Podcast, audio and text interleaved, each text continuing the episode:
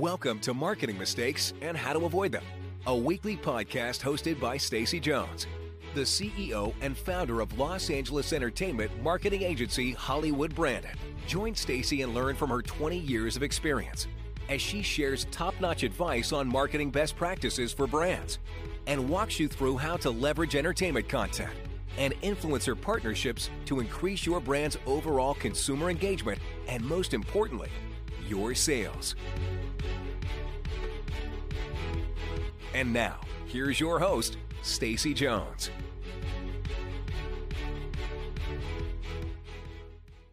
Welcome to another episode of Marketing Mistakes and How to Avoid Them. I'm Stacy Jones, and today I'm going to talk to you about the legal rules about product placement in the United States. Both the Federal Trade Commission, that's the FTC, and the Federal Communications Commission, that's the FCC, have explored regulation of product placement in recent years. Certain groups have challenged the right for content producers to include brands without disclosure that they or the content owners have been paid to integrate commercial interests into the programming. The original concerns arose in October 2003. Way back then, when Ralph Nader, remember him? His consumer protection group, Commercial Alert, lodged a complaint about product placement, demanding that TV networks identify paid placements in their programming with on screen disclaimers. At the time, concern was very high that in addition to enforcing disclosure, the FTC could hold hearings to work out industry standards and issue best practice guidelines. In turn, the FCC could opt to ban the practice entirely, though that always seemed extremely unlikely. The Public Interest Law and Policy Center argued that the disclosure of product placement is unjustifiable and would infringe on free speech principles. The center also argued that the practice is a long standing and legitimate form of commercial speech, and a ban on product placement would also affect viewers, since advertisers provide funding for many shows. Additionally, how workable disclosure notification could actually be was a major issue, as thousands of brands are shown or mentioned in programs every month. In many cases, these brands appear as a result of a writer putting them there in order to reflect reality, not at the bequest of an advertiser. Both government agencies had the potential to radically alter the then mushrooming product placement business, as TV networks would have been forced to showcase disclosures, interrupting the programming viewers were watching in the process. And after review, both the FTC and FCC chose to not make required changes at that time. A couple of years ago, a new buzzword was created that had marketers hopping and still hopping today to get on board and try out the newfangled advertising Hail Mary. And that discovery, in a nutshell, product placement, just with a new name native advertising.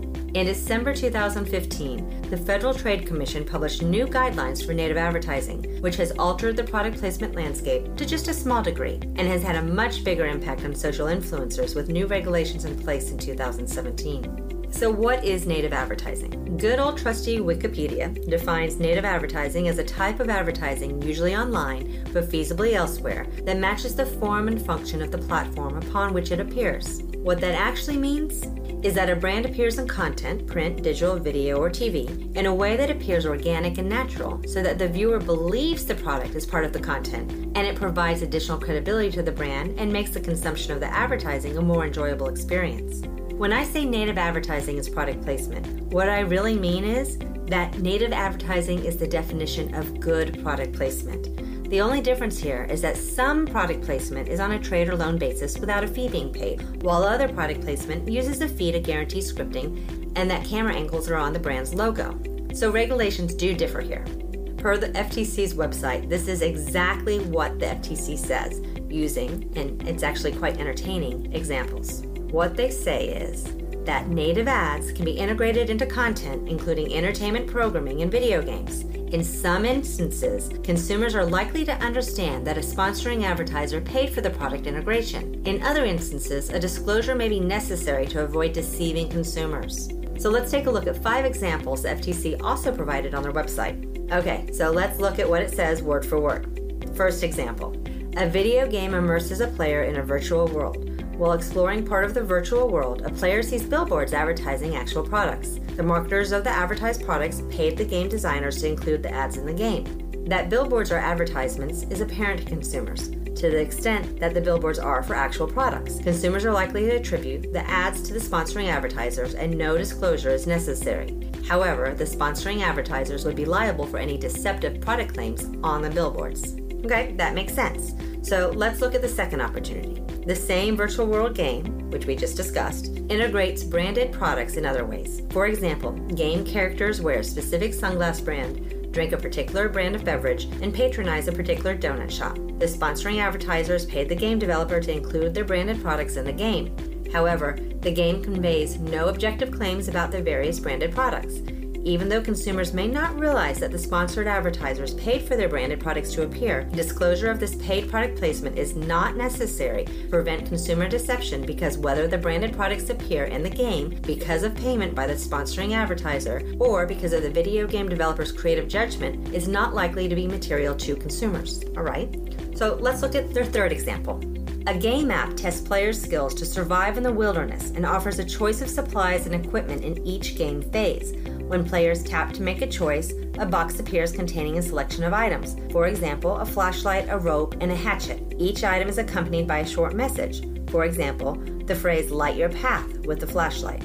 Among the items players can select is a bar of soap identified by brand name with the text clean up. If tapped, the soap icon takes the players out of the game and into the soap manufacturer's branded game app. Based on consumers' customary use of the game and the similarity of the soap to other items players can select in the game, consumers might not recognize the icon as an ad before tapping and leaving the game. Because the in app ads format misleads consumers in this respect, a clear and prominent disclosure informing them of the icon's commercial nature is necessary before consumers tap on it. Okay, so now the brand is actually going to have to have a notification go out to that viewer and player. Let's look at the fourth example. On its website, a home improvement TV show features do it yourself videos hosted by an expert builder who provides advice on home projects. A stain manufacturer, ZYEX Paints, pays the show to produce and publish on the home improvement show site a video on building a wood deck. In the video, the show's expert builder uses a ZYX paint stain and recommends it to protect and maintain the deck. The ad's look and feel closely resembles other videos posted on the home improvement show's site, which customarily are unpaid. In this situation, consumers are likely to perceive the video as independent content, reflecting the impartial opinion of the expert builder host or the show's writers and would not likely attribute it to the sponsoring advertiser. An effective disclosure informing consumers of the video's commercial nature before they play it is necessary to prevent consumer deception. So now we're looking at having to have something that's a call out about being sponsored. And now let's look at the fifth example. Instead of the video I just described, the home improvement show is paid by ZYX Paints to create and publish on the show's site a video that shows the expert builder host using ZYX paint stain on the deck. However, rather than the expert builder recommending the product to protect and maintain deck. The camera zooms in on the product's label. Whether an effective disclosure informing consumers of the video's commercial nature would be necessary depends upon reasonable consumer expectations. In this particular situation, consumers would likely interpret the use of the branded stain product to be the expert recommendation and opinion of the expert builder host or the show's writers, rather than a paid inclusion. In that case, a clear and prominent disclosure of the video's commercial nature is necessary before consumers play it. So now we are really looking at the fact that a consumer needs to be told that a brand is sponsoring content if there's an expert's voice or a camera shot of a logo inferring the preferred usage of the brand. That's going to affect a lot of reality shows. One way they can get around this is by mentioning on screen our partner, brand ZYX Paint, versus the messy, in your face screen takeover yelling that this is an ad. So, beyond what's legal now and what isn't, the true issue a brand needs to keep in mind is that when products are stuffed into shows without regard to entertainment value, it's clearly a matter of product placement overkill and a lack of taste, which may cause consumers to turn off programming. But that's not what most brands are seeking. And while many do push to have more impactful product placements, they do also understand that an organic partnership is the ideal to not offend potential customers. And those organic partnerships are also less likely to offend the FTC. So stop by HollywoodBranded.com to take a look at our library, which has infographics, white papers, ebooks, and videos, or our blog, blog.hollywoodbranded.com which has hundreds of helpful hints on how to make brand influencer and entertainment content partnerships a success from the get go. That's it for this episode. I hope it was helpful, and please let me know if you have any feedback. I'll see you next week. And as always, if you need a little or a lot of help, my agency, Hollywood Branded, is here to lend a hand. If you would leave a review or any questions I can address in the future, I'd really appreciate it, as your feedback helps me know my advice is valuable and interesting to you.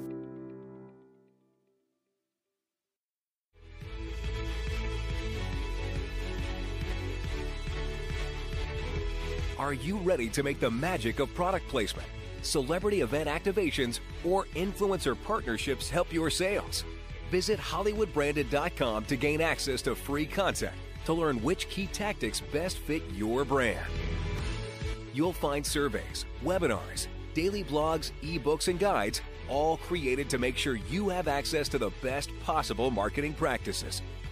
Don't forget to join Stacy Jones for our next podcast conversation about marketing mistakes and how to avoid them. Let's make that entertainment marketing magic happen for you.